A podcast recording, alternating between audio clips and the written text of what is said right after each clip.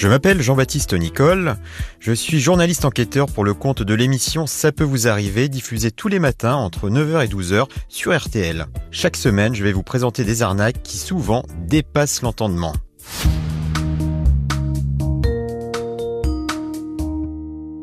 Cette fois, nous nous rendons dans le département de l'Eure. Là-bas, le journal L'éveil de Pont-de-Mer nous fait part d'une incroyable arnaque au placement financier. Tout a démarré sur Internet et plus particulièrement sur les réseaux sociaux des individus ont publié des posts en usurpant l'identité de Total Solar, une filiale du groupe Total Energy spécialisée dans la production et la vente d'énergie solaire. Ces publicités proposaient des placements financiers défiant toute concurrence, alors forcément, des particuliers se sont montrés intéressés. Pour en savoir davantage, ils ont rempli un formulaire et rapidement, des pseudo-conseillers les ont appelés en prenant bien soin d'emprunter des noms de véritables salariés de Total Solar en l'occurrence ceux de Boris Geland et d'Éric Delteil, des responsables commerciaux. À partir de là, tout était parfaitement rodé, c'est ce que nous précise Sylvie, qui n'y a vu que du feu. J'ai été en confiance, parce que le discours était très cohérent.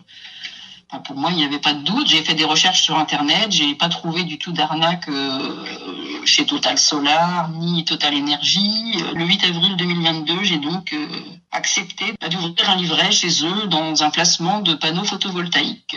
Et c'est justement à ce moment-là que les faux responsables commerciaux en ont profité. Ils ont proposé un placement encore plus intéressant, à un taux à 13%. Comme l'explique l'éveil de Pont-de-Mer, Marc, un habitant de l'heure, s'est fait piéger une seconde fois. Il a versé 10 000 euros en plus des 35 000 euros déjà investis.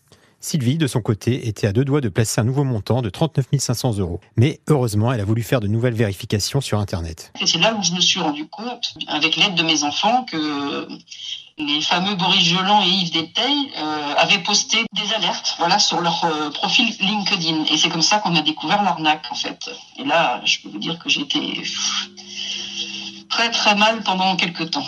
Pour autant, Sylvie ne s'est pas démontée, elle a rappelé l'un des usurpateurs. Sans préciser qu'elle avait découvert le poteau rose, elle a réclamé la clôture de son premier compte.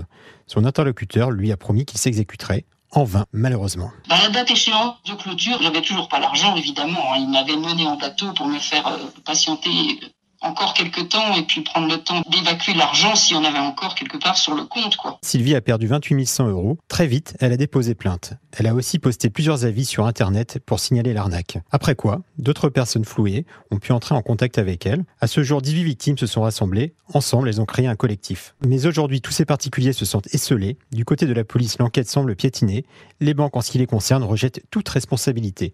Quant au groupe Total Energy, s'il prend l'affaire au sérieux, il s'est contenté de déposer plainte et de poster des messages d'alerte.